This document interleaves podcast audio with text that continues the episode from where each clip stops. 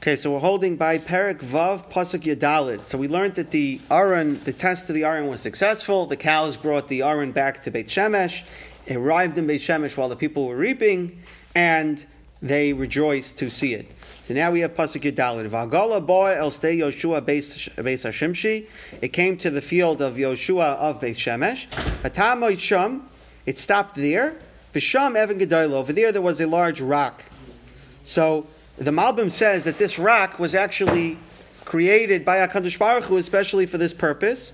And the people saw as a sign that the fact that it stopped by a rock, that they should offer carbonos at this rock. So. So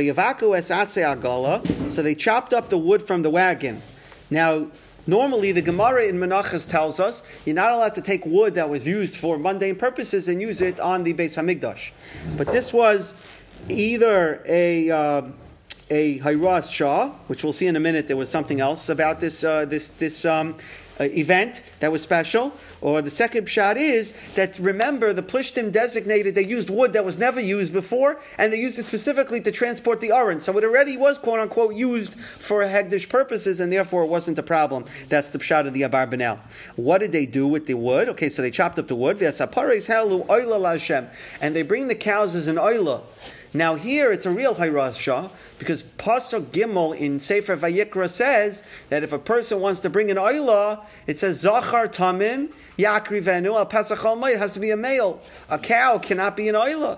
So there the Mefarshim say that it was so two pshatim on that. One pshat is again it was Hiras Shah special time in history that HaKadosh Baruch Hu allows, you know, for you to, so to speak, break the rules, bend the rules for, for, for special times.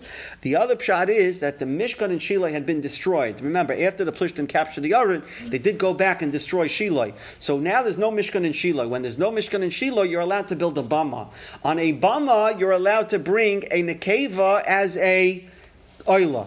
That the, the halacha of bringing uh, uh, uh, only a male, only a zachar as an oila, only applies to Shiloi and to the Beis Hamikdash, does not apply to a bama. Okay, so they bring the cows as an oila.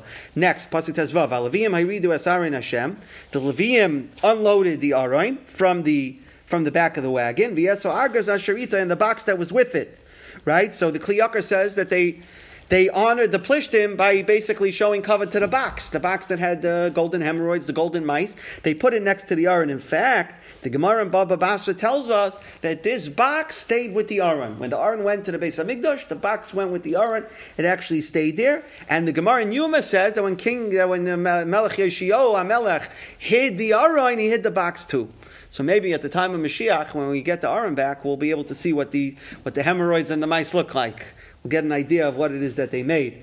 Okay, so Asher boy, so Valavim, I read the Asar and Hashem, they unloaded the Aron, the Asragas are Sheeta in the box with the with the golden mice and golden hemorrhoids. Asher boy Klezov that had the golden kalim in it. The Yasimu Elo Evan Gedarla, they put it on the large rock. The Anshe Beishemesh Helu Oilois, they brought Oilois, Vayizbechuz Vachim, they shechted other carbonos besides the cows. Bayomahu Hashem on that day. Machamisha Sarne Plishtim Ro, the five Plishti governors. Remember, the Plishti governors accompanied the Aron. They wanted to see what would happen with their test.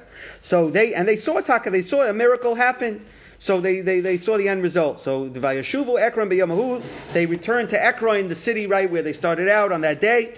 It was Kafitza Saderech, a nace, that on one day they were able to go from Ekron to Beit Shemesh, do the whole Karbonois singing, dancing, and then return all the way back to Ekron on the same day.